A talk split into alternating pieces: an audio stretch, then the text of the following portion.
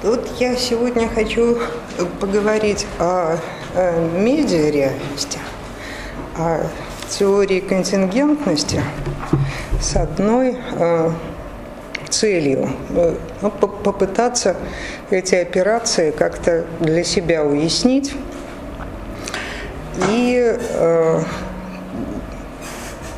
но цель у меня тоже есть применить их э, прикладным образом, то есть описать некую э, историческую реальность э, но каким-то более адекватным способом.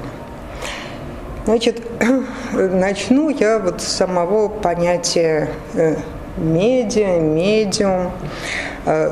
Можно было бы рассказывать о том, как драматически переживалась потеря основания у математиков.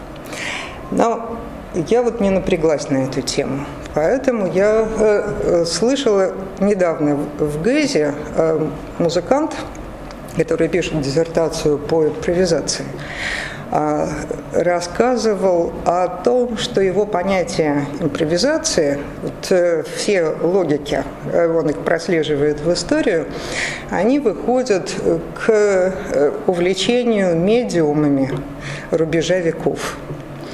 Собственно, э, и э, заумники, и дадаисты, и эзотерики, все вдруг превратились в медиумов. Что значит медиум? Это некая передача информации неизвестно откуда куда. То есть э, информация, которая не имеет под собой твердых оснований. То есть что они обнаружили? Они обнаружили вот э, выход новых э, не знаю, метафизических обстоятельств, потеря э, достаточных оснований. И это запустило большое количество нового способа письма, способа артикуляции – в прошлый раз мы говорили о различии языков, э, ну, скажем так, классических, которые назначают существование и тождество. Э, на примере э, статьи Дреда, Платон и э, формация Платона. И оппозиции вот этому э, назначению, этому э, классическому тождеству мы можем найти только в, в технике. И вот классическое тождество в феминистской теории связано с тем, что э, с некой отцовской позицией я назначаю твое существование, я вот признаю тебя своим сыном. Но э, это единственная позиция, остав, остающаяся вот в этом дискурсе. А альтернатива не может быть, я назначаю тебя там своим э, внебрачным сыном.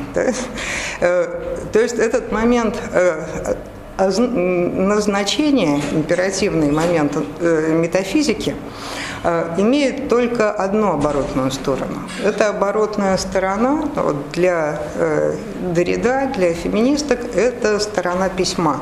Э, различия, установления, сопровождения, связывания. И это вот э, в метафоре Дорида, это, в общем, материнская сторона, потому что мать не может назначить существование. Она знает, что это существование надо вынашивать, выкармливать, рожать, э, связывать, воспитывать и так далее.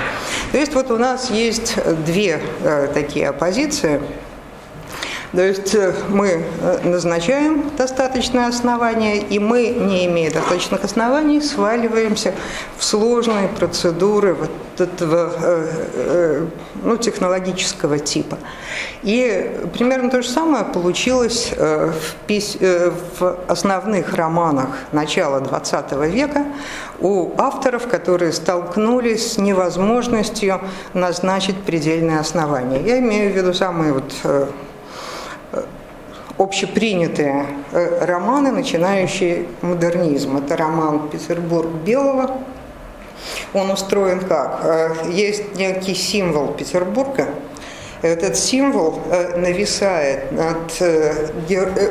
То есть он порождает героев, объекты, интриги. Они не авто, ну, герой не имеет идентичности, он порождается в процессе разворачивания вот этого символа Петербурга. Второй роман, естественно, Пруст, это как вывести из белой комнаты всю полноту феноменального мира с объектами, вкусами, характеристиками, ассоциациями и так далее. Ну а третий роман, естественно, Джойс.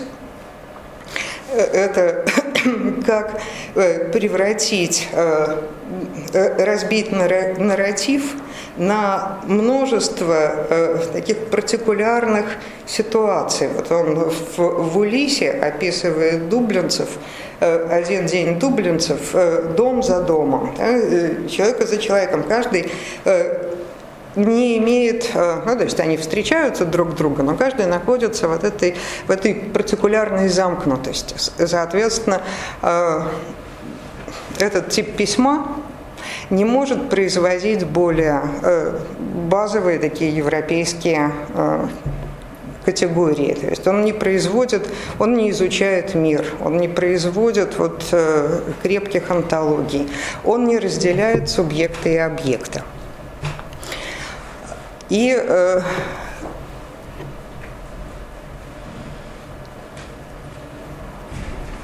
Ну вот э, можно э, очень много критики э, модернизма от Хайдегера до Лившица. Э, собственно, э, Хайдегер говорит, что вот утрата модернизм связан с тем, что возникает три модернистских типа общества равноотвратительных. Это советское, фашистское и американское они отвратительны, потому что в них ценности деградировали до операций. То есть как бы ученые деградировали до, до инженеров. А, э, соответственно, мы далее будем следовать вот этой вот модели а, а каким образом общество без оснований через свои операции может создать свою новую а, не знаю, метафизику? Да? И происходит ли, как говорил Луман, произойдет ли катастрофа, если мы попытаемся думать совершенно по-другому, да? вот убрав прежние основания.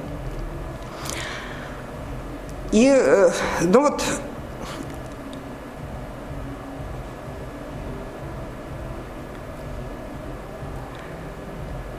ну, довольно много спекуляций о э, смещении пространства-времени, э, о сгущении вот этих пространственно-временных э, ситуаций, которые ну, как бы метафорически объясняют вот эту ситуацию э, онтологического, ну, не знаю, конструирования, ситуацию миров вот без оснований.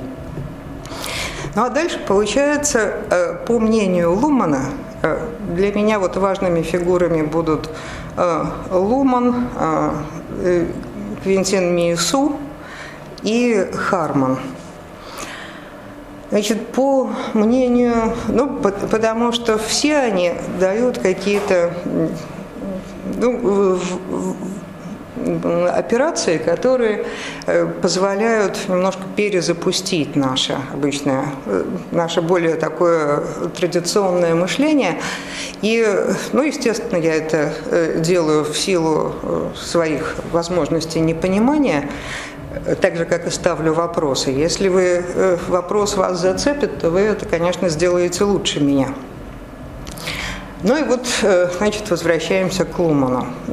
Луман – автор э, книги э, «Реальность медиа», но самое главное, он автор уже в последние годы жизни, он жил довольно долго, конец 80-х, 90-х, он написал троекнижие, где попытался пересмотреть основные позиции европейской антологии и попытаться, попытался сделать вот такую эпистемологическую конструкцию, которая убирает понятие общества, то есть общество не существует, убирает э, все э, базовые европейские диспозиции знания и вводит вот нечто другое. Но он говорит, что после утраты оснований началось метание оснований. То есть э, различные концепции оказались сдвинуты либо в сторону э, объекта, либо в сторону субъекта. И э, все они теряли вот этот срединный операциональный уровень. Ну, понятно, что, вот, например, у нас в 20-е годы объективность была ну, как бы с лозунгом мы строим объективный мир и боремся с субъективностью. Это было связано с философскими дискуссиями, в которых в основном в 20-е годы выступали диаматчики против эстматчиков, где, э, соответственно, конструировалась новая система а, универсальной необходимости. То есть э, наделялся статусом необходимости, наделялись определенные э, операции, э, объекты. Вот тогда же произошла эссенциализация пролетариата. То есть советская ситуация была сдвинута, ну и не только советская, в сторону э, рационализации, в сторону э,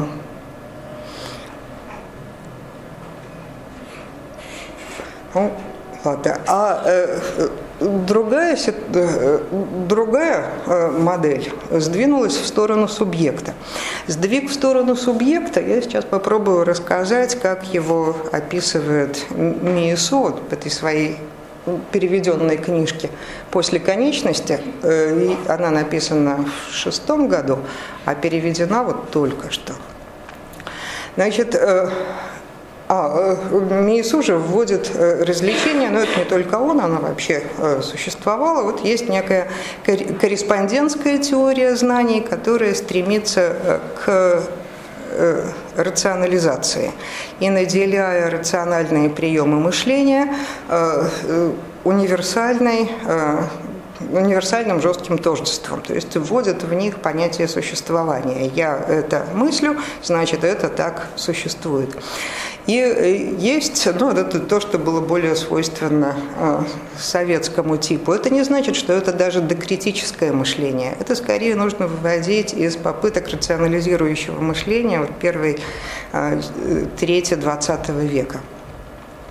И второй тип мышления он называет корреляционизмом.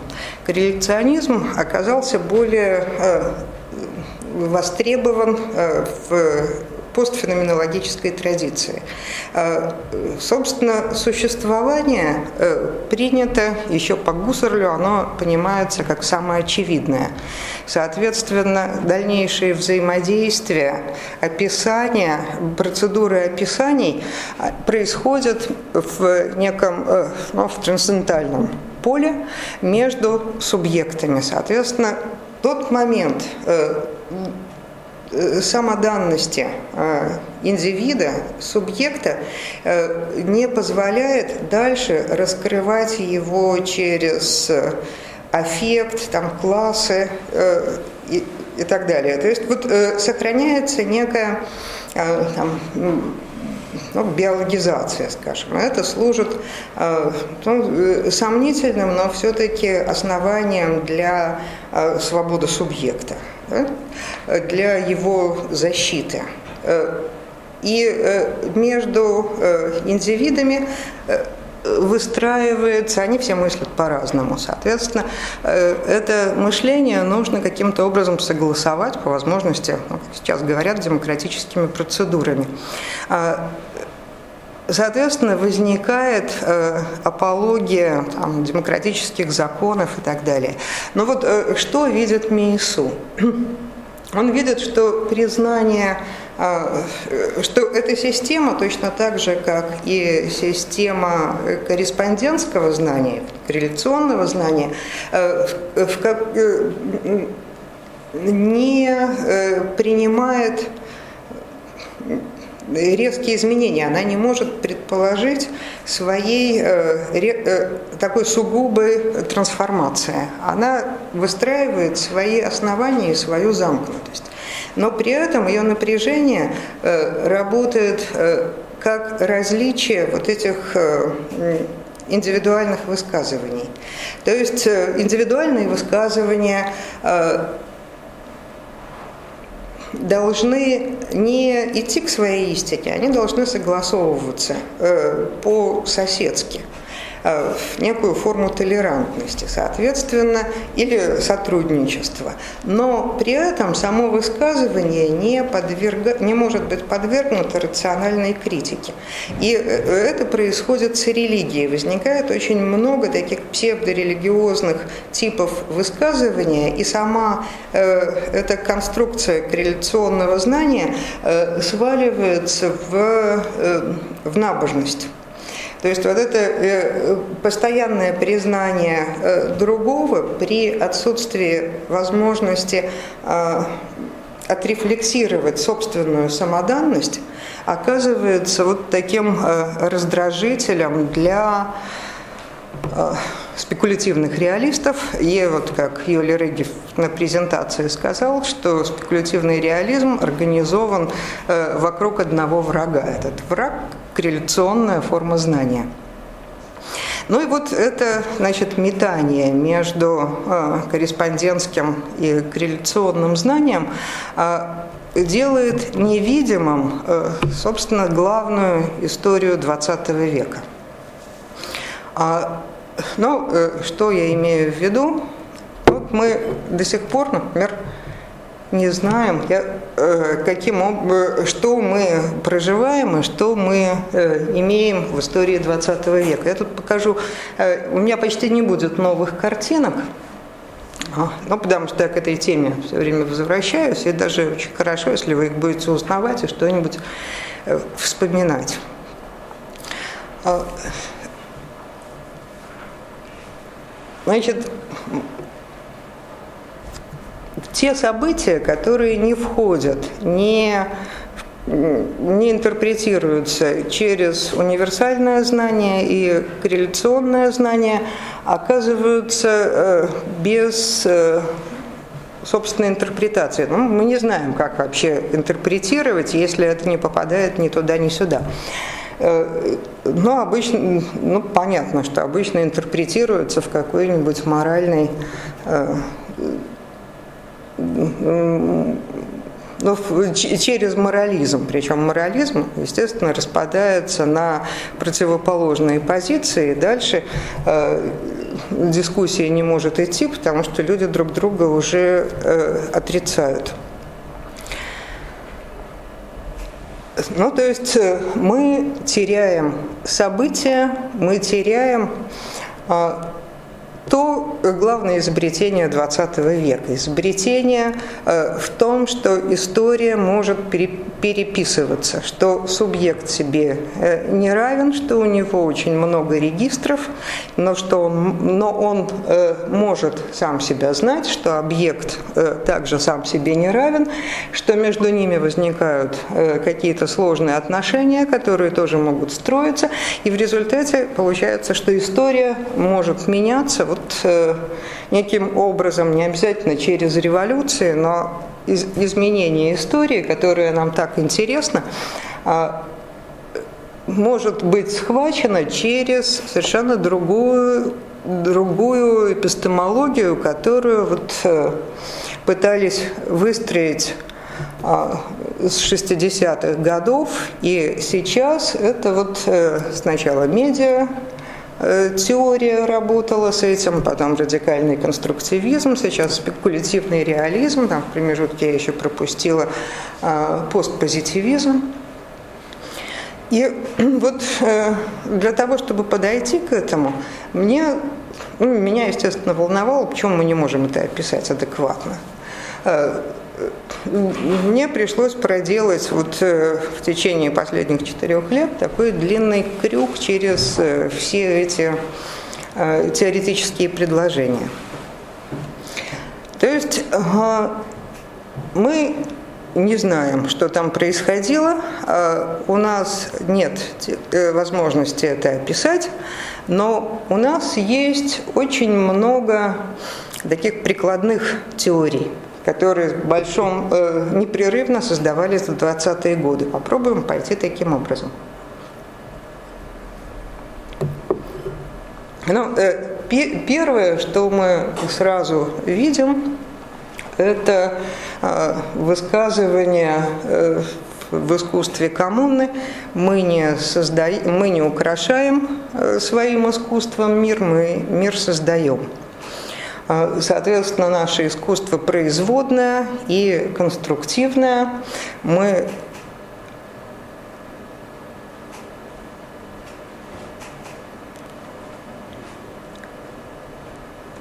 И мы будем создавать этот э, новый мир на уровне социальных связей, новых субъектов, новых тел, новой экономики, новой организации труда.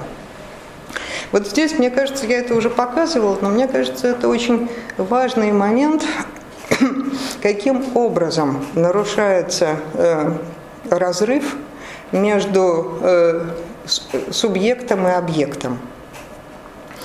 А, если вещи, если мы создаем мир, соответственно, э, в мире есть вещи. Эти вещи э, в чужом мире оказываются э, агрессивны по отношению к нам или пассивны. То есть мы их можем потреблять, и они могут нас каким-то образом уязвлять. Да? Ну, там, например, какой-нибудь богатый дворец уязвляет э, пролетария. Э, если вещь, э, если мир создаем, то мы создаем вещи. Соответственно, наша возможность создания мира касается и вещей. Э, если эти вещи нами создаются, то они уже не отчуждены, они, э, он, у нас с ним один код, да? Э, мы, э, создавая вещи, создавая новый мир, создаем некий э, дружественный интерфейс или некий системный код. А если у нас есть этот код, мы можем создавать, то мы можем создавать и новую реальность. Поэтому «Товарищ Вещь» – это не просто как бы шутка, это в журнале «Вещь» было провозглашено. Это некий, некая операция, которая позволяет а, э, э, как сузить развлечение, э, убрать разделение между субъектом и объектом. То есть субъективировать вещь и объективировать производителя. Он теперь не рефлексирующий э, интеллектуал, да? он теперь человек, который своими э, возможностями, своим трудом, своими операциями создает этот э, мир. То есть он включает себя в, тот, э, э, в ту реальность в качестве субъекта и объекта.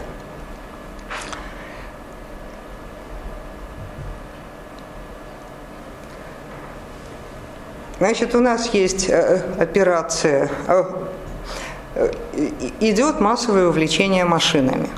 Но машинами не как э, такими монстрами, которые демонстрируют силу, а машинами э, как э, экономикой деятельности. Э, машина позволяет следить за экономностью операции – Э, Причем эта операция э, не только по производству болтов или тракторов, но она еще и по пере, переосмыслению субъективности. Да? Экономно организованный труд по Гастеву, а так, кто такой Гастев? Э, Алексей Гастев – это, созда... это поэт, создатель Института научной организации труда в Москве, в котором и разрабатывались и программные документы по научной организации, которые должны были переорганизовать всю сферу как бы трудовых отношений.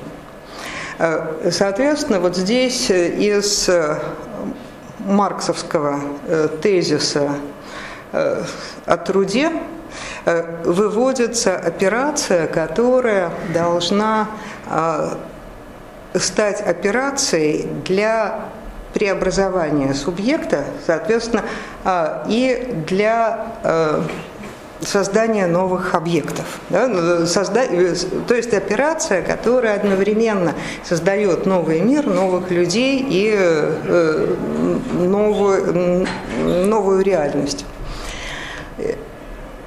Гастев много переписывался с Фордом, они работали параллельно, но если в системе, ну они полемизировали, если в системе Форда сама трудовая операция заканчивалась производством продукта, то для Гастева трудовая операция заканчивалась э, организацией личной жизни э, рабочего который должен был изучать языки, у них э, были такие вот э, такие расписания, э, когда я там, час работаю, потом 15 минут изучаю язык, потом 15 минут английский, а, потому что мировая революция, потом я занимаюсь спортом, потом опять работаю. И для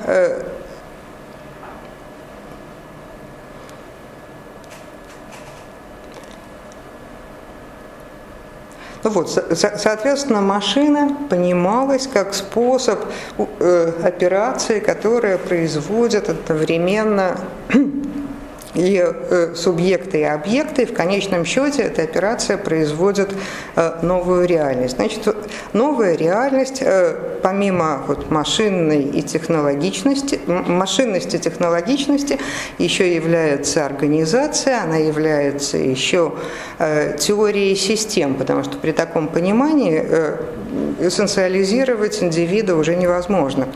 Нужно работать с его аффектами, с его желаниями, с его воображением, с его там, самоорганизацией. Ну и вот у нас есть, э, собственно, некое количество таких э, саморефлексий и теорий из 20-х годов, которые показывают э, дают набор операций, системных операций, которые э, способны э, производить вот этот новый неклассический мир. На, на что это вообще все э, похоже? Когда Ломан э, занялся, э, ну еще немножко скажу о Ломане, значит, э, он э, в 40 лет занялся наукой, он занимался э, администрированием, э, но когда он занялся наукой, он э, сразу подружился с латиноамериканской группой Матурана и его круг, которые разрабатывали теорию систем. Эта теория систем, в принципе, довольно похожа на теорию систем э, Александра Богданова, но она э, выстроена как, э, изначально как чисто биологическая. То есть там весь принцип был в том, что не знаю, насекомое и э, его среда производятся э, совместно, они обладают одним кодом. Соответственно, э, этот код образовывают и знаю, субъекты и объекты. И они предложили некую серию анал, анализа систем, которые должны определить свою а, ну, в языке информации. Да? Система определяет то, что она берет как информацию, то, что она не берет как информацию, это тоже ее информация внутри. То есть далее система образовывает внутренние коммуникации, эти внутренние коммуникации образовывают что-то вроде кода, а, э, программы, и э, э, таким образом, собственно, Луман решил подойти к теории медиа. Но ну, а поня... в то же самое время Делес интересовался концепциями Матурана, собственно, появилось понятие автопоэзиса. То есть это матурановское понятие автопоэзиса вошло и в теорию Лумана, и в теорию Делеза. Вот, э, значит, э, как Луман пытается вписать вот эту операцию, э, когда э, одновременно мыслится и субъект, и объект. Он просчитывает Канта как э, рекурсивное мышление. То есть мышление в классической форме, направленное к объекту, э, фиксирует объект и таким образом э, фиксирует объект, субъекта. Но Кант возвращает мышление от объекта в самоанализ субъекта. При этом, э, как бы вот, э, то есть мышление э, мы, начинает мыслить само себя, и таким образом заводится вот обратная функция, которая позволяет ну, как бы отделить которая позволяет обнаружить операцию. Попутно и еще и э, образовывается иной, э, то есть самореференция и иной референция. Вот в процессе самореференции образовывается вот как бы мышление своего мышления, можно построить еще и мышление объекта. И э, тогда получается, что весь вот как бы узловой позиции здесь будет э, разделение э, в мышлении э, самого себя и то, как я могу помыслить свой объект. Вот это и есть та самая средин, то самое срединное поле операции, которое Луман хочет положить в основание новой антологии. Но он полагает, что кантовская система в конечном счете сдвигается в субъекта, ну и далее вот это приводит к корреляционизму.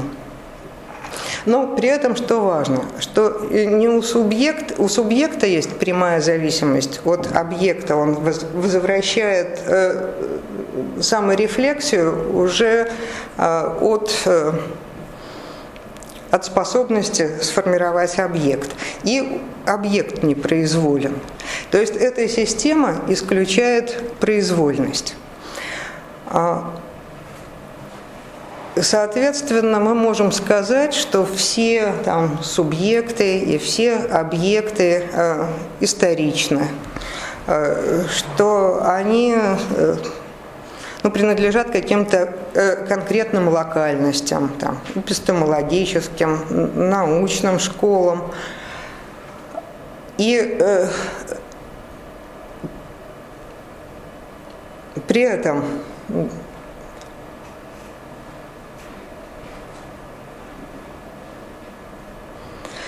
И при этом мы теряем понятие истинно ложно. Да? Мы приобретаем э, очень э, жесткую непроизвольность в определении субъекта и объекта, мы имеем интерфейс между ними, и э, у нас нет э, внешних э, понятий истинно ложно. Если классическое мышление там, судит по принципу это правда, а это неправда, то здесь мы можем сказать только, что вот этими способами мышления можно создать вот такой объект. И этот объект, соответственно, создает, вот был создан и создает в свою очередь такого субъекта. То есть система оказывается включена в некий системный автопоэзис.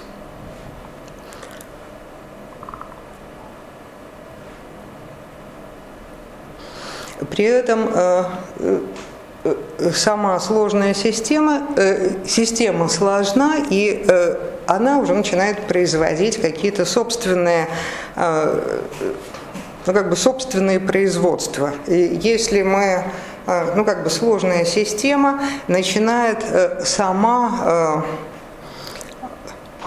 то есть она уже не схватывается в рефлексии. Она э, начинает быть что-то вроде такой взаимосвязанной системной реальности, о которой мы, которую мы можем не, не замечать, но если мы поменяем какие-то э, способы мышления, то мы заметим, что вся система э, приобретает другую конфигурацию.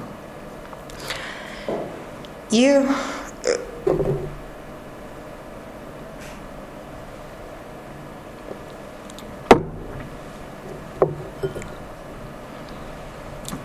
Соответственно, вот эта система и оказывается медийной. То есть медийная в смысле промежуточная. Вообще понятие медиа было введено еще в 1924 году таким э, психологом э, Фрицем Хайдером.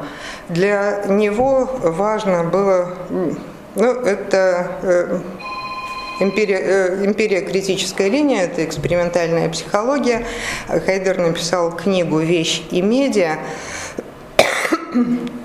в которой попытался понять, каким образом э, восприятие фильтрует вещь, каким образом эта э, вещь обретает конструируются э, в семиотических, коммуникативных и прочих системах. Впоследствии, ну вот эту книгу он не переиздавал долгое время, она была вот э, в том интеллектуальном, в той интеллектуальной ситуации, к которой принадлежал Беньямин, э, все это Э, экспериментирование по переизобретению мира, начало модернизма, соответственно, э, жесткие такие э, теоретические пробросы, но он потом стал автором теории атрибуции. То есть это э, некое э, слабое продолжение вот этой начальной теории. Теория атрибуции – это теория распознавания предметов э, через восприятие и там, структуры и семантику. И он известен, собственно, вот этим – Значит, э, э, слово э, медиа нам важно как, как срединное, срединное пространство в основном операций нового письма, новых способов организации, новых машин, ну и потом языков программирования. И в 70-е годы, когда Луман писал реальность масс-медиа, он еще не делал вот таких э, э, жестких онтологических высказываний. А э, в 90-е годы он попытался сказать, что вот этот принцип медиальности и является принципом новой возможной антологии. И что это не катастрофа. Именно так, без оснований и вот в таком вот э, странном интерфейсе и коде мы обычно и воспринимаем свою реальность. Это не противоречит нашему э, здравому смыслу. Э, потому поскольку вот классическая реальность со сверх сверхвещью и необходимостью пробиваться к истине, она заведомо э, менее э, связана с обыденностью. Это дальняя реальность за горизонтом, и нам в нее вписываться намного сложнее, чем вписываться вот в эту реальность э, здешних, ближних процессов самоорганизации. Но здесь возникает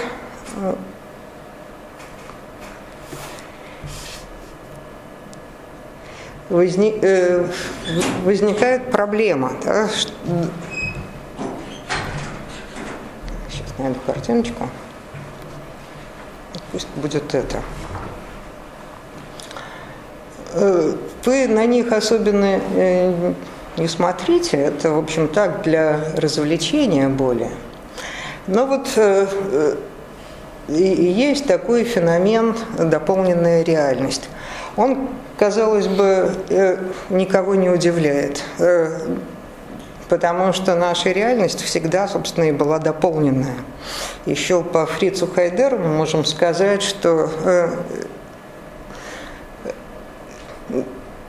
вещь – это всегда ее медийное производство. Это то, как мы ее можем э, воспринять, отфильтровать, семантически вписать, э, подключить к собственным операциям.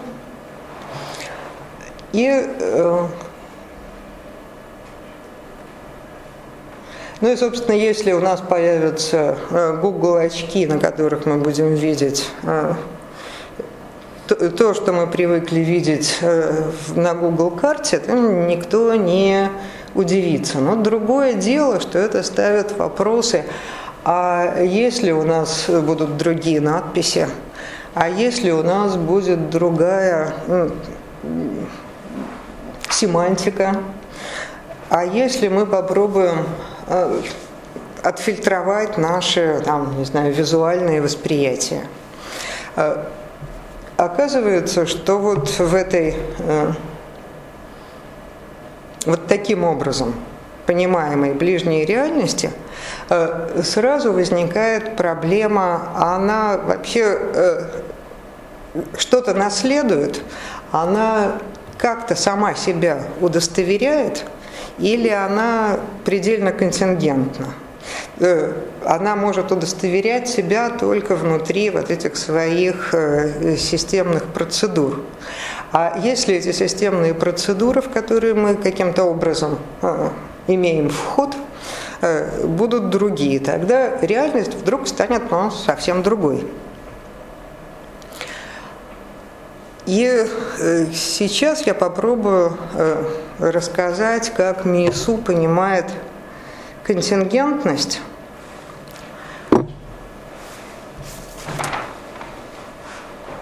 Это его, собственно, главный термин. Он ученик э, Бадью, соответственно, для него очень важна э, Книжка совершенно не связана с революционной фразеологией, но мы знаем, что концепт события как политического действия э, здесь может находиться.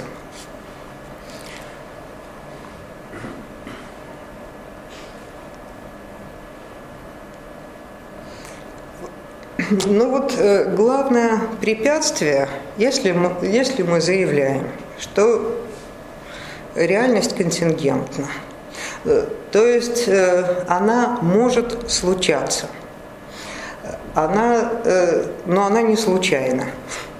То есть это не некие вариации бывшего. Тогда бы не было никакой проблемы, мы могли бы продолжать быть в классической парадигме. А, продолжая вот уже вложенные вариации. Но вот она может поменяться существенно. И у нас возникает э, тогда проблема, а э, каким образом вот э, существование может быть вписано каким-то иным способом, чем существование в конкретной вещи, в конкретном факте. Ведь мы, мы привыкли, что наш э, мир э, э, забит гвоздями фактов, и в эти факты как бы положено подкачать или там императивно вложить существование. Но при этом мы знаем, что факты могут исчезать. И более того, вещи могут исчезать. А, а мир реальности мы видим через факты и вещи. Соответственно, э, каким образом может э, мыслить контингентная эпистемология? То есть она должна разорвать между фактом и существованием. То есть фактом становится что-то другое. И он э, пытается играть с понятиями э, факт и фактичность. То есть э, факт – это то, что мы наделяем существованием, но мы должны признать, что это существование там не обязательно. То есть наша э, реальность может быть э, маркирована и такими фактами, в которых ничего не существует.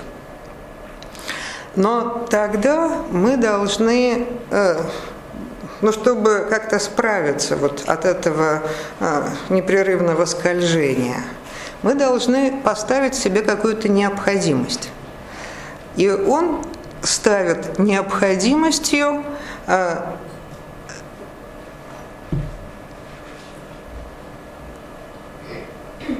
необходимость контингентности. Ну вот, не знаю, как это объяснить. Э, существование в фактах не необходимо. Но контингентность фактов оказывается необходима. То есть мы должны признать, что факты могут быть случайны. Да? И это мы должны положить в основание нашей, нашего мышления. И из этого может получиться, ну вот он желает вы, вырастить некий новый логос контингент, э, контингентного мышления или логос безосновного мышления. То есть найти такой способ рационального схватывания вот этой безосновности, которая может быть рационально проверяемая. Значит, э, что у нас есть? у нас э, есть некая, э, даже не фактичность, а фактуальность. Вот эта фактуальность – это термин для фактов, в которых существование не обязательно. И вот это необязательное существование мы будем считать обязательным для вот этого типа мышления –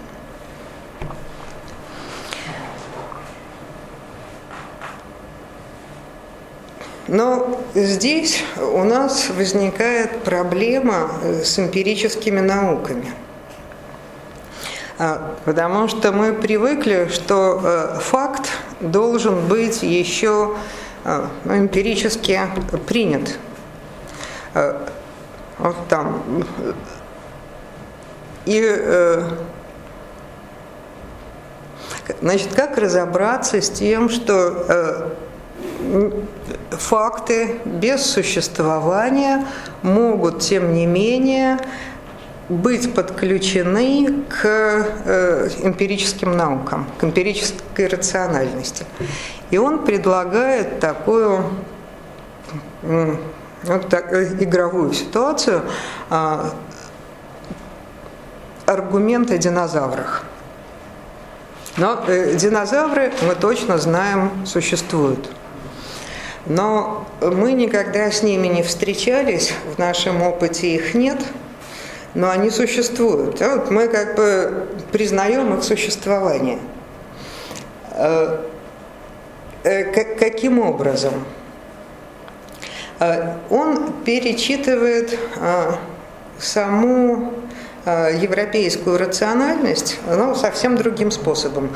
Он говорит, что Галилей, Декарт – разорвали, э, э, наделив язык природы э, математическим языком, они разорвали тождество. То есть оно в европейской традиции уже давно было разорвано, только это, этого никто не замечал. Вот это существование исчислимых звезд – это то же самое. И вроде бы как-то принято было рассматривать эту процедуру как императивное вкладывание существования в звезды. А э, но по существу э, существование звезд не имеет э, эмпирического свойства существования. Да? То есть, значит, сама процедура конструирования объекта мышлением и существования, наделения существованием, может не быть э, связанной. А как тогда, как тогда быть с опытом? Ну, опыт, э, в принципе, это традиция, которая выходит из империи критики XIX э, века, и опытом здесь, а, э, опытом здесь окажется, существует некий объект. Этот объект включен в отношения. Он способен производить какие-то ситуации, новое знание – и тогда, э, уже как производящие новые, новые знания для нас и какие-то новые объекты для нас, он оказывает, получает эмпирическое удостоверение.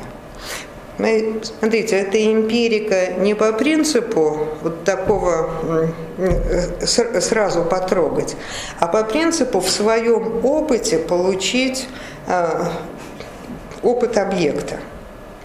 И тогда этот опыт оказывается либо достаточным для того, чтобы производить э, динозавров, либо недостаточным, и тогда нужно переизобретать опыт. То есть вот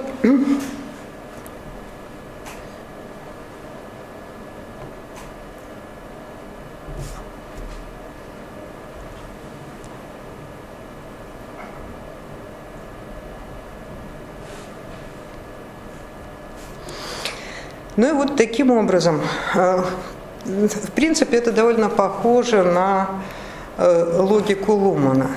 Вот, э, и логику медиатеоретиков. Там они производят объект и объект через один интерфейс и включают их в одну автопоэтическую систему. Они не производят истин, они не производят заведомо наделенных существований, а они производят достаточность системы и ее оперативные свойства. Если система недостаточна, то она развалится. Э, и примерно то же самое э, делают МИСУ. Э, соответственно, наша, вот теперь уже наша реальность в ее срединном положении оказывается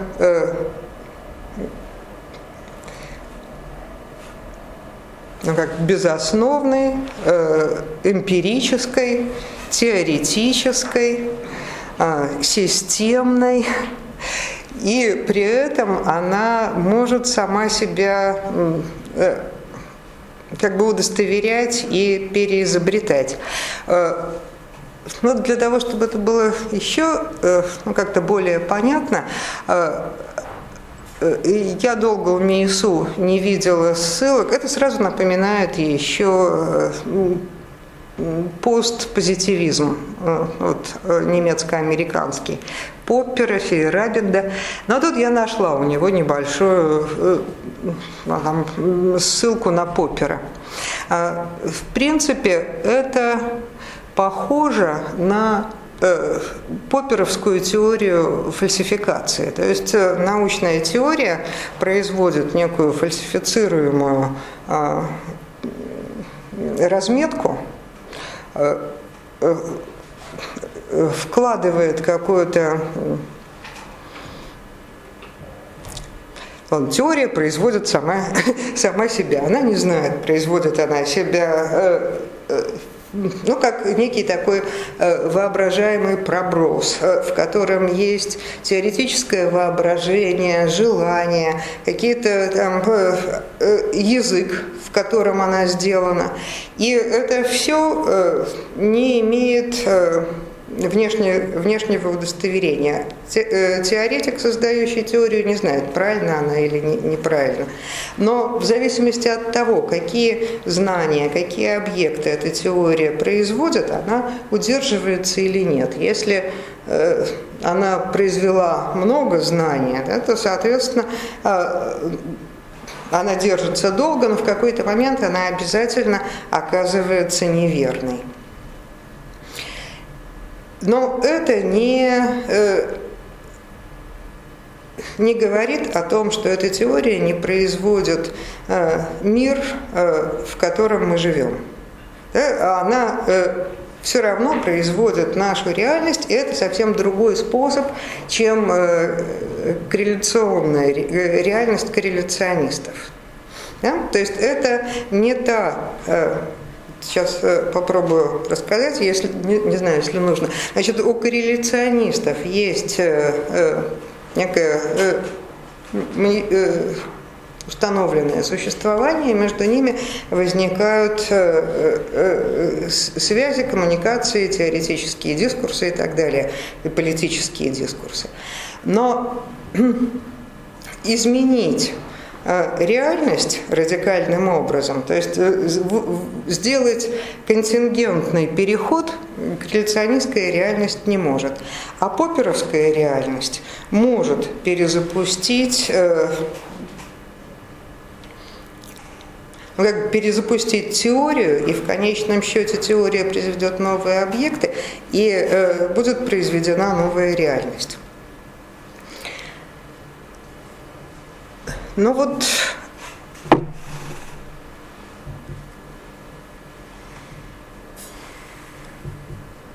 Ага, вот здесь вот я поговорю еще про Хармона.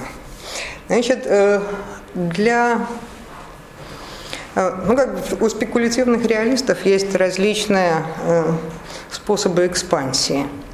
Но француз Миесу, конечно, связан более с таким теория центризмом. А, ну, его можно назвать таким переиначившим картезианскую модель. А американец э, Харман работает под сильным влиянием объектно-ориентированной теории, социологии – и э, что здесь э, как бы важно? Если объектно-ориентированная социология все-таки ставит свои объекты как э, она их наблюдает, как они уже установлены в обществе, то для Хармана объект, как ну, от конкретного объекта до объекта как реальности,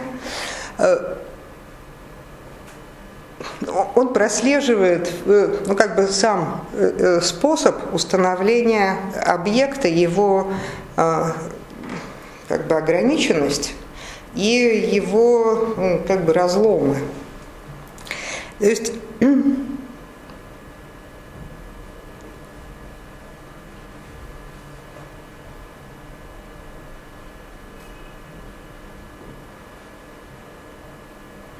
То есть он рассказывает такую историю, когда под влиянием э, империя критиков, э, экспериментальных психологов, э, начало, в начале 20 века у людей поехали границы вещей, границы себя, границы мира,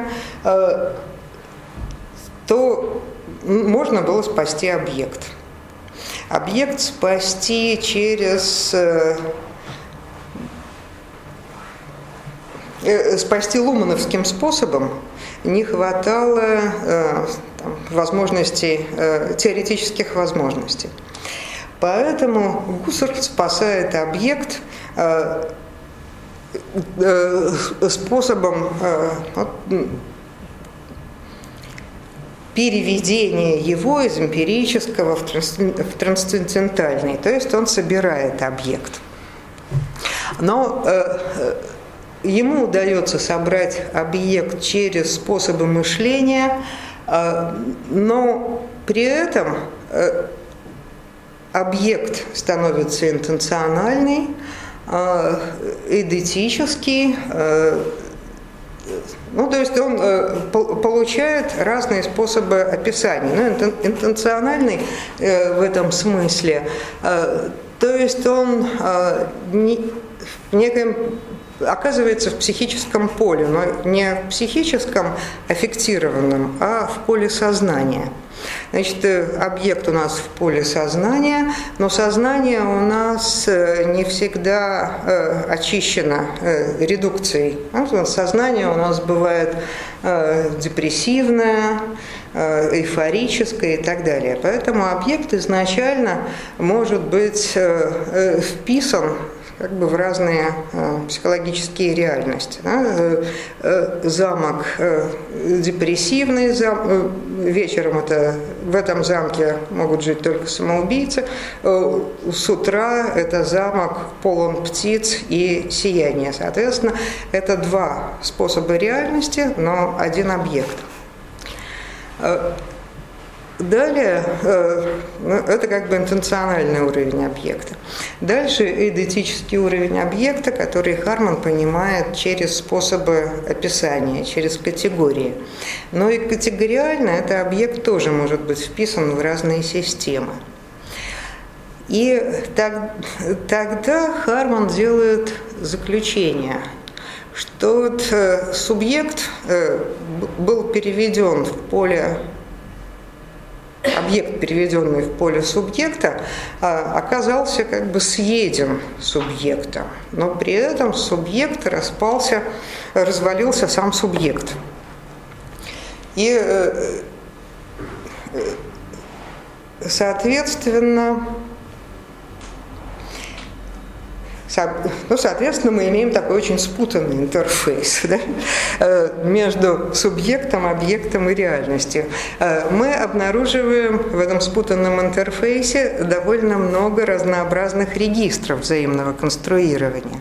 Но э, Харман говорит, что у, у, есть и еще один регистр, который он уже выводит через четвероякий объект Хайдегера, может быть, это не все, но я э, не все смогу воспроизвести, это каузальность между объектами. То есть вот то, тот объект, который мы произвели, ну пусть это будет объектом, например, Марсового поля, в котором должны гулять там, мамы с детьми. Да? Кто-то произвел объект Марсового поля, в котором должны художники-активисты выходить на митинг. Вот это э, два э, типа объекта, которые неизбежно включают, вступают в каузальные связи. Не потому, что там гулять нельзя, потому что гулять с коляской нельзя, потому что художники активисты, но потому что эти объекты еще пере... есть еще много объектов Марсового поля, объекты власти, объекты там гуляния с собакой и так далее. И э, между ними э, возникают противоречия, а любая контингентная ситуация, она полна противоречий. И вот, соответственно, эти противоречия и задают э, некое поле операций между э, вот этими новыми объектами. Это не поле э, классической реальности, это поле операций. И в принципе это опять ну, как бы похоже на те идеи, например, операции и социальных систем, которые были в 20-е годы. Ну вот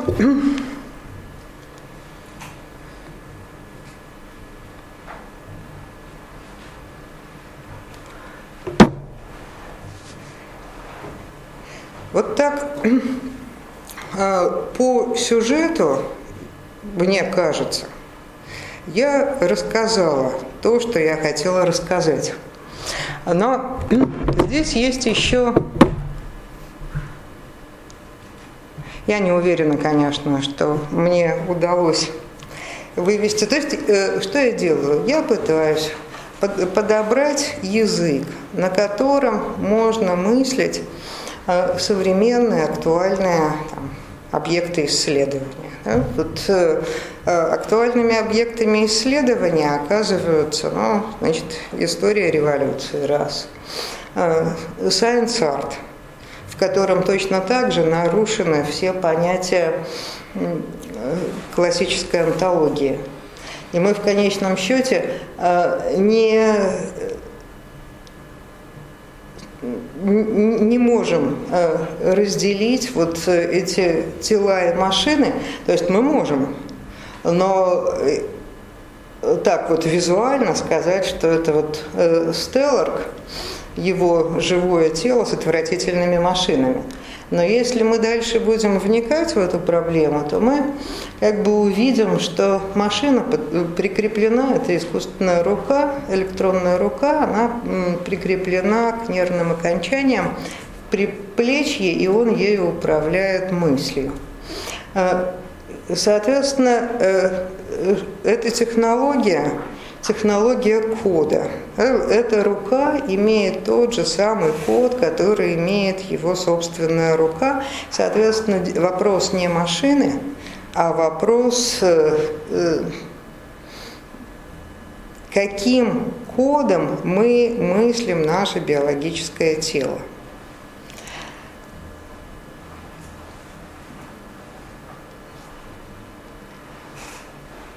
И э, вот эти все новые способы, ну, вот эти, такая новая эвристика и возможность некоего нового онтологического схватывания нам позволит описывать и медийные реальности, и далее вот эти э, реальности, в которых как-то я не знаю, как мне это все вместе связать. То есть, очевидно, проблема языка здесь одна и та же, да, между революцией и сайенс-артом. То есть это э, проблема описания тех реальностей, которые э, не даны нам самым очевидным образом. Они даны нам э, в формах, которые э, не обязательно предполагают э, вкладывание прямого, прямое вкладывание существования. Да? Тогда мы их можем мыслить как существующее, как несуществующее. Да, вот э, кто-то э, за Крым, кто-то против Крыма. А есть ли в этом как существование? Да? Вот э, есть ли э, за этим та самая наделенность истинной и неистинной? Э, соответственно, и и хорошо, пусть будет по-разному. Но, таким, но тогда мы оказываемся перед э, принятием, перед необходимостью э, допустить какое-то контингентное решение.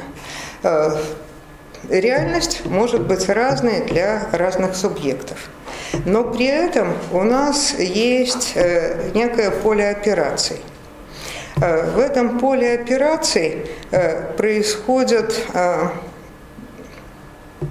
как бы возможные, э, жизнеспособные э, э, коммуникации, в которых, в которых производят, происходит самореференция и инореференция, в которых система способна фильтровать информацию, подгонять ее в код и в программу. Или эти какие-то высказывания оказываются Э, разрушительны для системы. И вот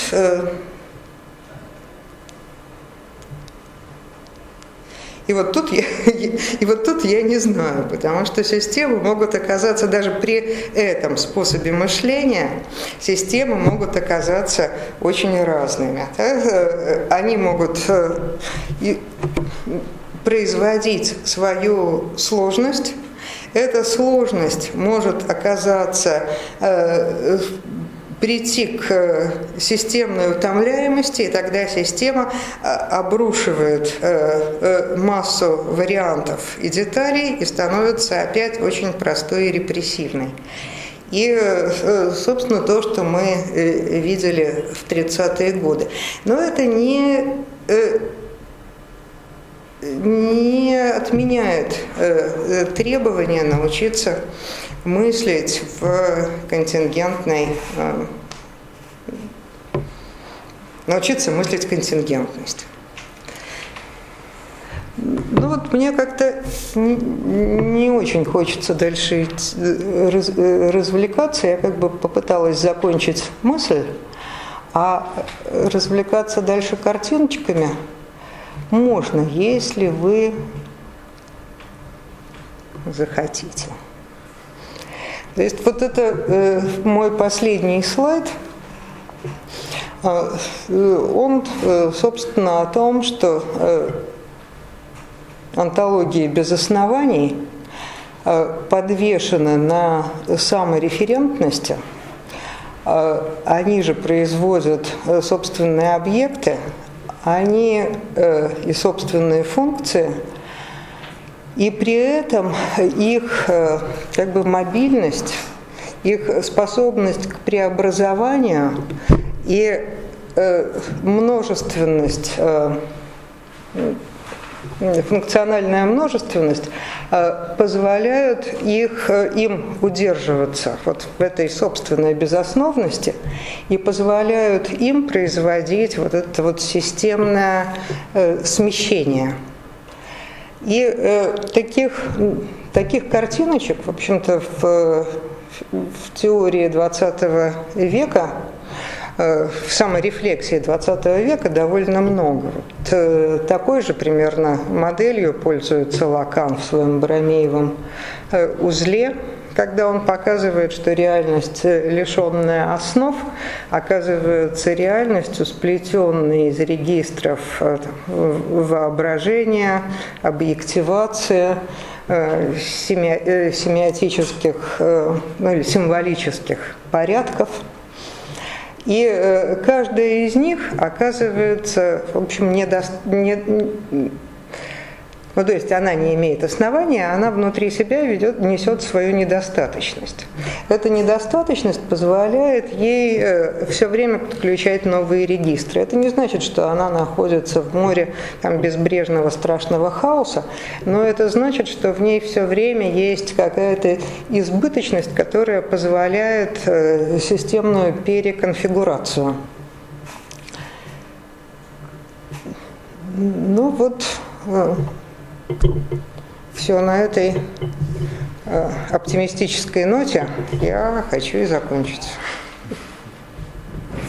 Спасибо.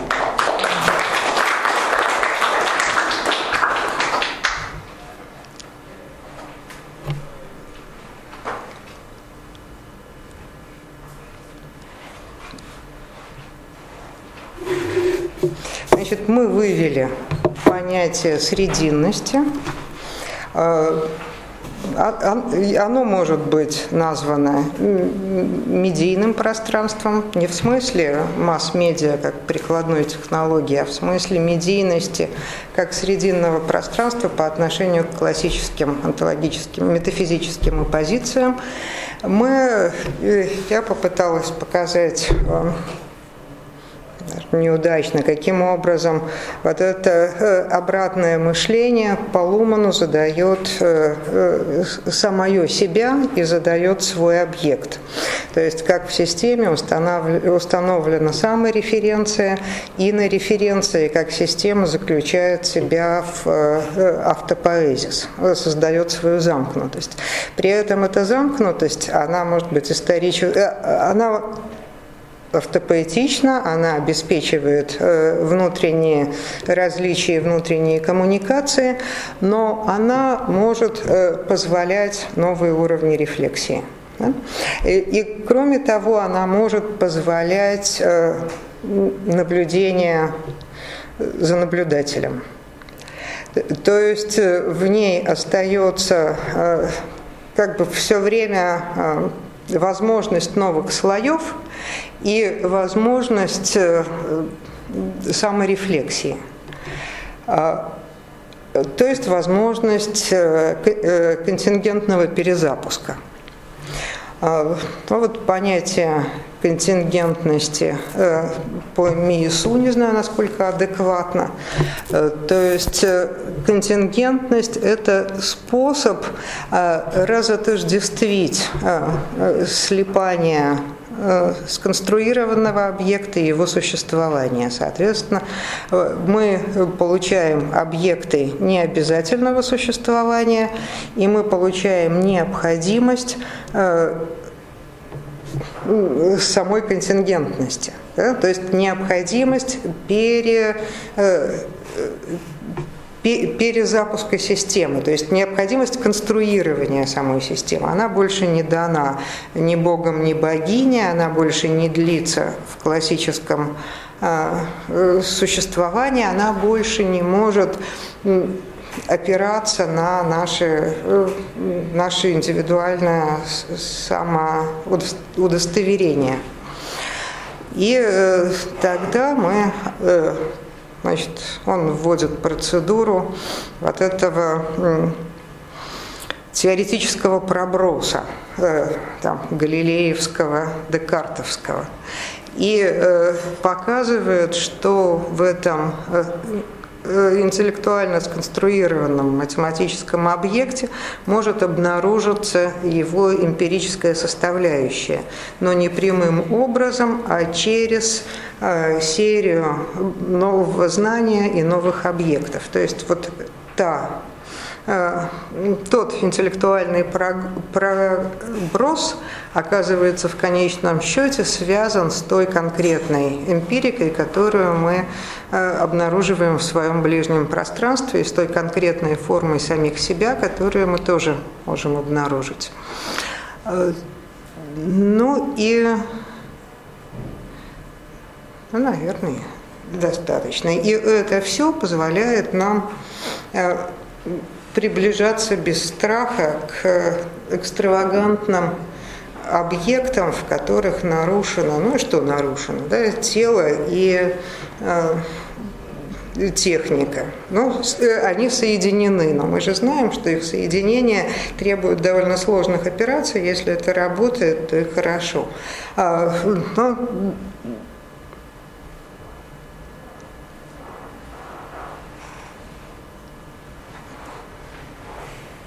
какой-то пример у меня был экстравагантный в голове.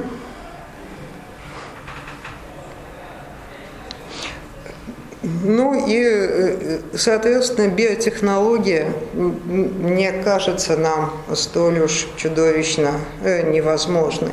И ГМО тогда при этом э, взгляде мы тоже не смотрим как конспирологически, как некий захват нашей на нашего здоровья и наших жизней, потому что мы понимаем, что а, там э, кодирование генома – это перевод генома э, в текст, в операции, соответственно, мы э, не пугаемся. Ага, геном, геном не оказывается для нас вот тем самым последним самоданным существованием, которое, за которое вот так мы э, держались э, в предыдущих формах мышления. Да, оно становится текстом, но это вовсе не, э, не значит э, онтологи- метафизической катастрофы.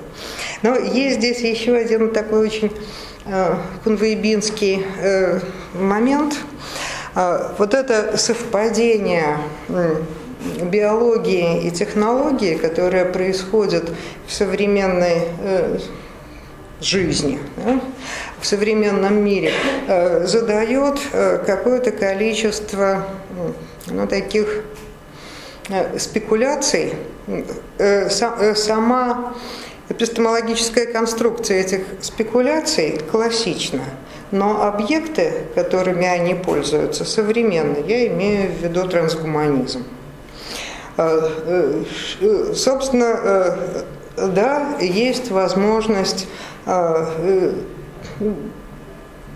там смешение э, плоти и э, там, э, машины, да, и электроники. Есть возможность продления жизни. Но это не значит, что э,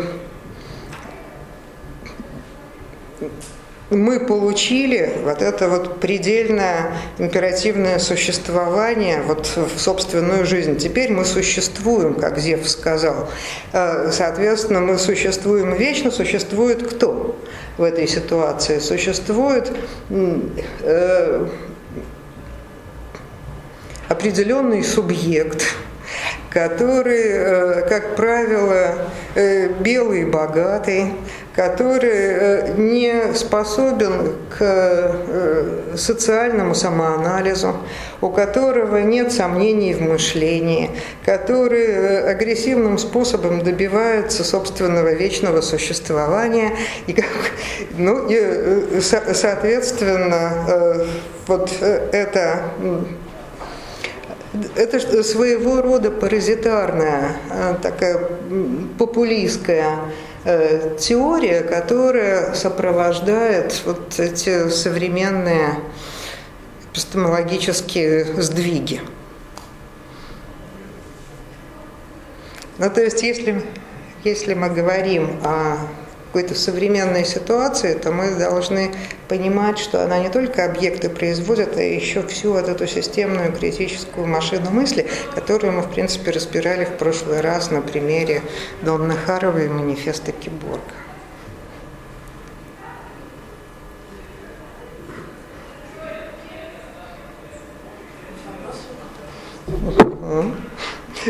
Да.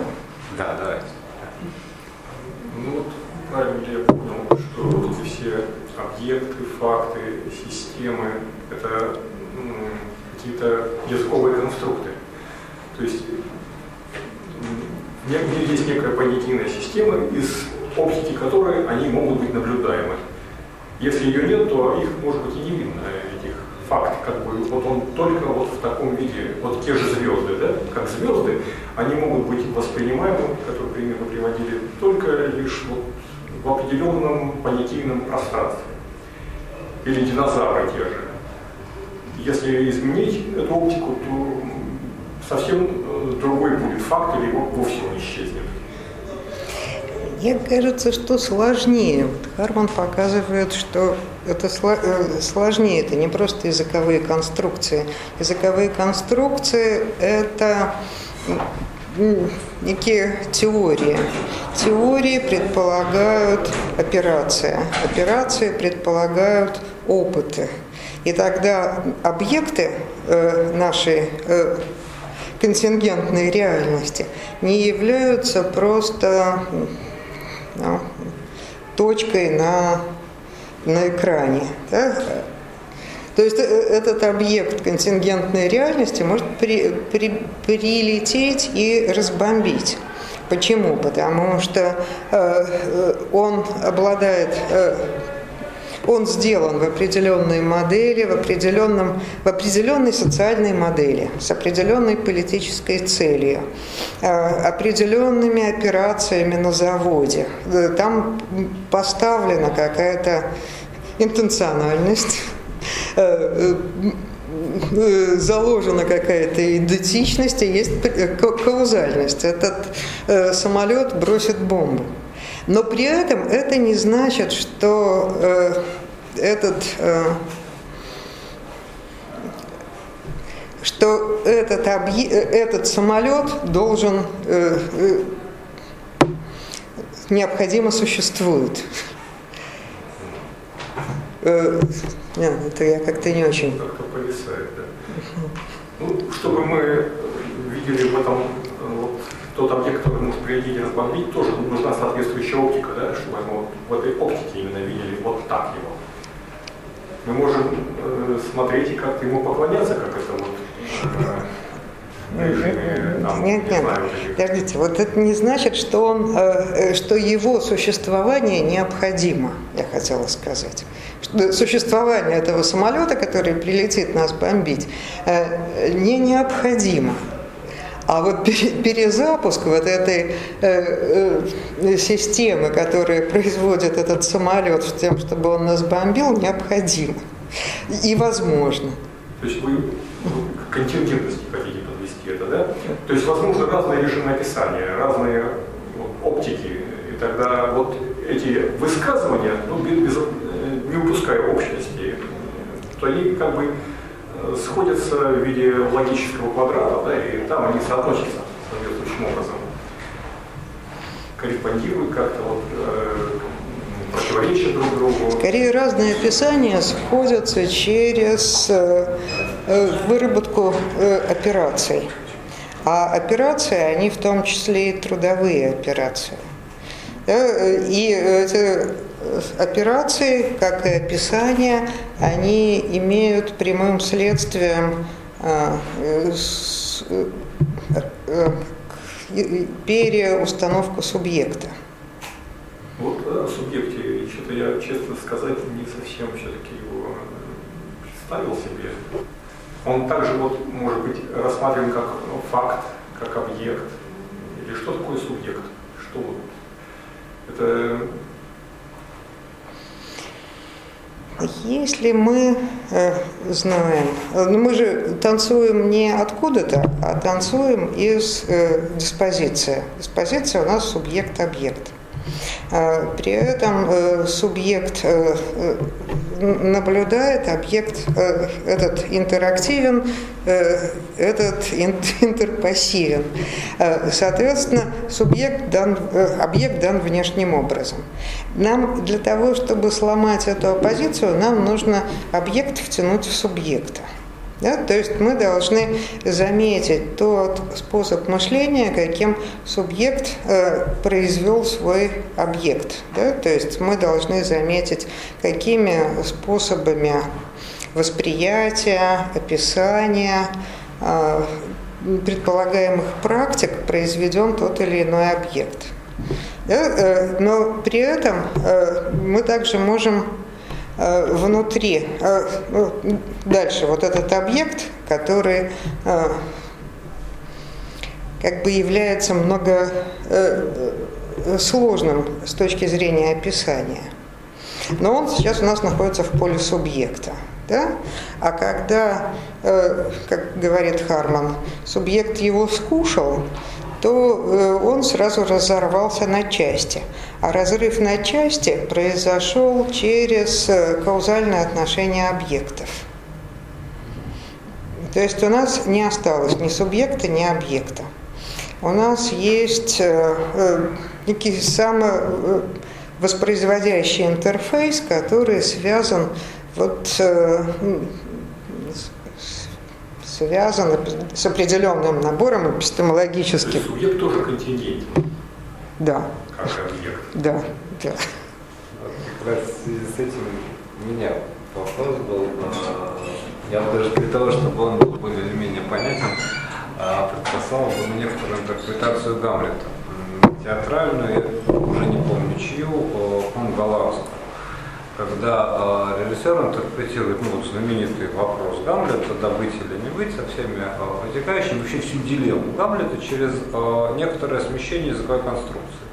Не быть или не быть, а бывают или не бывают. И логика получается такая, если привидения бывают, то тогда призрак отца Гамлета реален, а тогда он, Гамлет, знает, что ему делать, потому что так. Да? Если, соответственно, привидений не бывает, то все это плод его, понятно, больного воображения, ну и начинает работать та же обратная логика. Да? И по сути, ну, вот, э, весь Гамлет да, прочитывается через вот э, это решение, когда он пытается везде найти ответ на вопрос. Да? Корреляционистское решение. Ну, конечно, он приходит там к Офелии, начинает это вести, она говорит, ну, слушай, ну как- как-нибудь уже свяжи, да, одно с другим. А, ну и так далее. Это довольно интересная, а, далекая, конечно, Шекспира, но тем не менее интерпретация. Да? Но вот в этом смысле а, откуда у меня вопрос, да? то есть чем заканчивается? Заканчивается простым указанием на то, что у Гамлета ничего не остается, кроме как совершить некоторый волевой жест. Бывают. Ну и понятно, и пошел убивать короля. А, да, и вот в этом отношении, да, смотрите, как раз к вопросу, да, Сергея о коррелятивности, да, а, не коррелятивности, да, а контингентности субъекта, да, то есть э, мы можем и довольно часто, ну я, например, обнаруживаем себя в ситуации, когда мы наказываемся как бы э, на стыке двух систем. Они хорошо отлажены, они хорошо собраны, да? в них есть каузальность, фактуальность, все это замечательно, да? но вдруг я обнаруживаю себя, что я нахожусь между ними. Да? А, вот в этом смысле, э, в этот момент остаюсь ли я а, так уж контингентен, да? То есть не является ли, грубо говоря, воля тем, что воспроизводит мою собственную субъективность и в этом смысле ну, позволяет мне как бы запускать ту или иную систему. Ну, вопрос открытый, но если мы знаем, что э, помимо э, э, теоретических э, пробросов у нас есть еще, помимо воли, у нас есть еще воображение, у нас есть еще некая нехватка, у нас есть еще аналитика аффектов, то э, вот эта системная сложность своего «я» оказывается не дорефлексируема никогда. Да? Соответственно, Поэтому вот это говорю, спонтанность или макси без оснований. То есть почему это говорю? Да вот потому что. Да, но э, это значит, да, что мы возвращаемся к контингентности субъекта. Антиномия Вот это как раз и э, непонятный для меня переход, то есть почему мы возвращаемся к контингентности, а не, например, просто, ну, если возвращаться чуть раньше, да, к бадью, не к тому, что устанавливает некоторое событие, вот, факт совершившейся воли, который я могу даже сам себе не, не быть в состоянии да, объяснить или найти для него какие-то основания, становится для меня событием, верность которому дальше выстраивает все остальные порядки, а я оказываюсь такой выколотой точкой в игре всех этих контингентов. А, контингентность предшествует. Благодаря контингентности возможно событие. Ну, это, э, собственно, как э, в схеме Лакана. Э, мы можем запустить агента только потому, что я не уверена, что... Она дождалась своего. Воспроизведу. Значит, у нас четыре позиции. А, здесь у нас будет позиция недостаточного объекта. Слушайте, нет, я, наверное... Потому что здесь сразу начинается проблема с вот здесь у нас будет да, э, про проблема между э, позициями. Здесь у нас будет агент, здесь у нас будет э,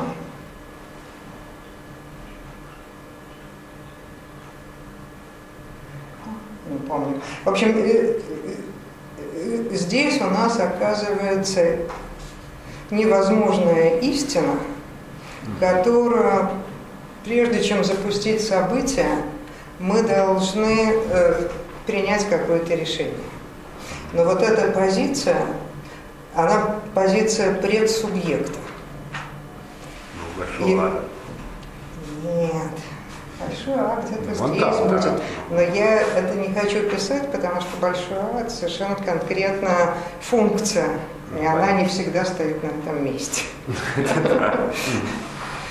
То есть вот здесь агент, если вот перевести на язык, язык контингентности, да, здесь у нас э, будет пространство операций, здесь у нас будет э, недоста э, недостаточность той реальности, которую мы э, создаем, то есть ее даже не, не полнота, вот так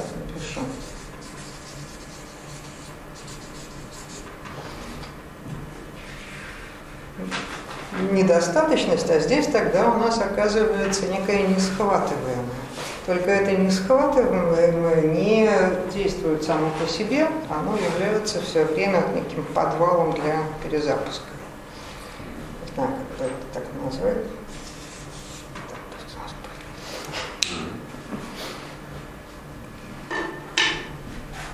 А, у меня еще вопрос. Необходимость перезапуска, она возникает в критической ситуации или, или существует всегда? А, Миюсу говорит, что контингентность должна рассматриваться как необходимость в этой новой, э, в новой метафизике. Э, то есть это не значит, что мы э, обязаны, мы подписались, и мы должны ее все время перезапускать. Но это значит, что она в этих рамках она принимается как необходимость. Да? То есть это всегда вот будет ну, так работать. Есть, да? Да? Она неизбежна.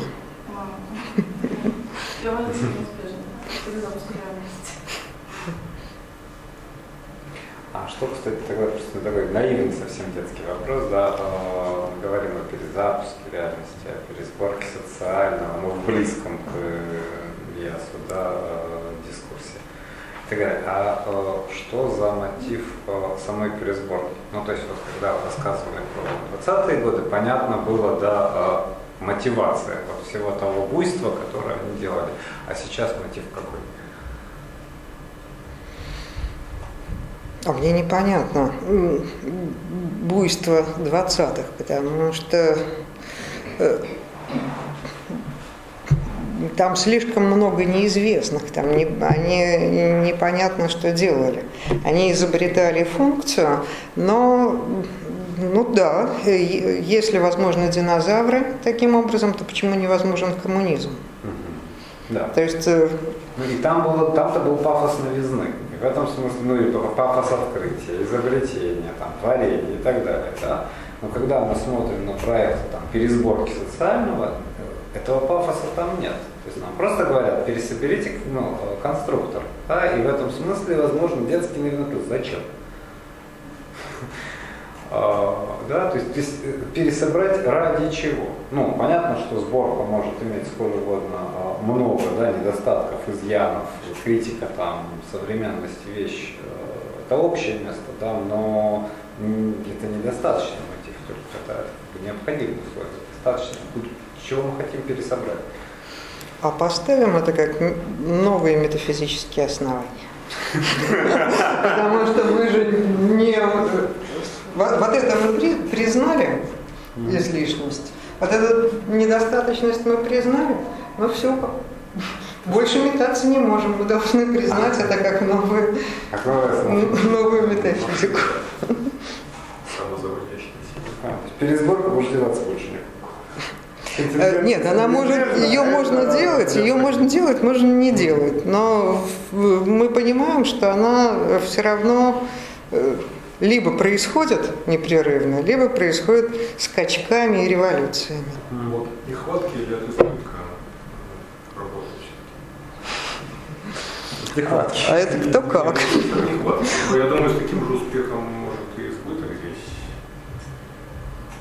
запускать. Да, новые, э, новые теории, да, динозавры. Собственно, это же избыток галилеевские системы. Смешно, там, когда человек геологическая модель. Да, кости тиранозавра Рекса, они нашли сразу не все кости. Человек, который реконструировал, он поместил, э, по-моему, как челюсть берцовую, что ли, бедренную кость. А потом нашли новые. Оказалось, что вот то, что мы сейчас знаем под видом тиранозавруса Рекса, и первоначальная модель там в два, что ли, раза по размерам отличается. То есть там, там действительно было вот в чистом виде сборка. Ну, собрал из того, что было. Потом нашли еще детальки. А он собрал другого динозавра, да, потом нам показывают кино, в котором видим, как вот эта вот картинка динозавра жрет другую картинку, и спрашивают себя все время, а все детальки нашли? Вот сколько э, точнейших операций, причем самореферентных операций, которые э, знают свою истинность и неистинность. В принципе, погастивают то же самое, организация труда.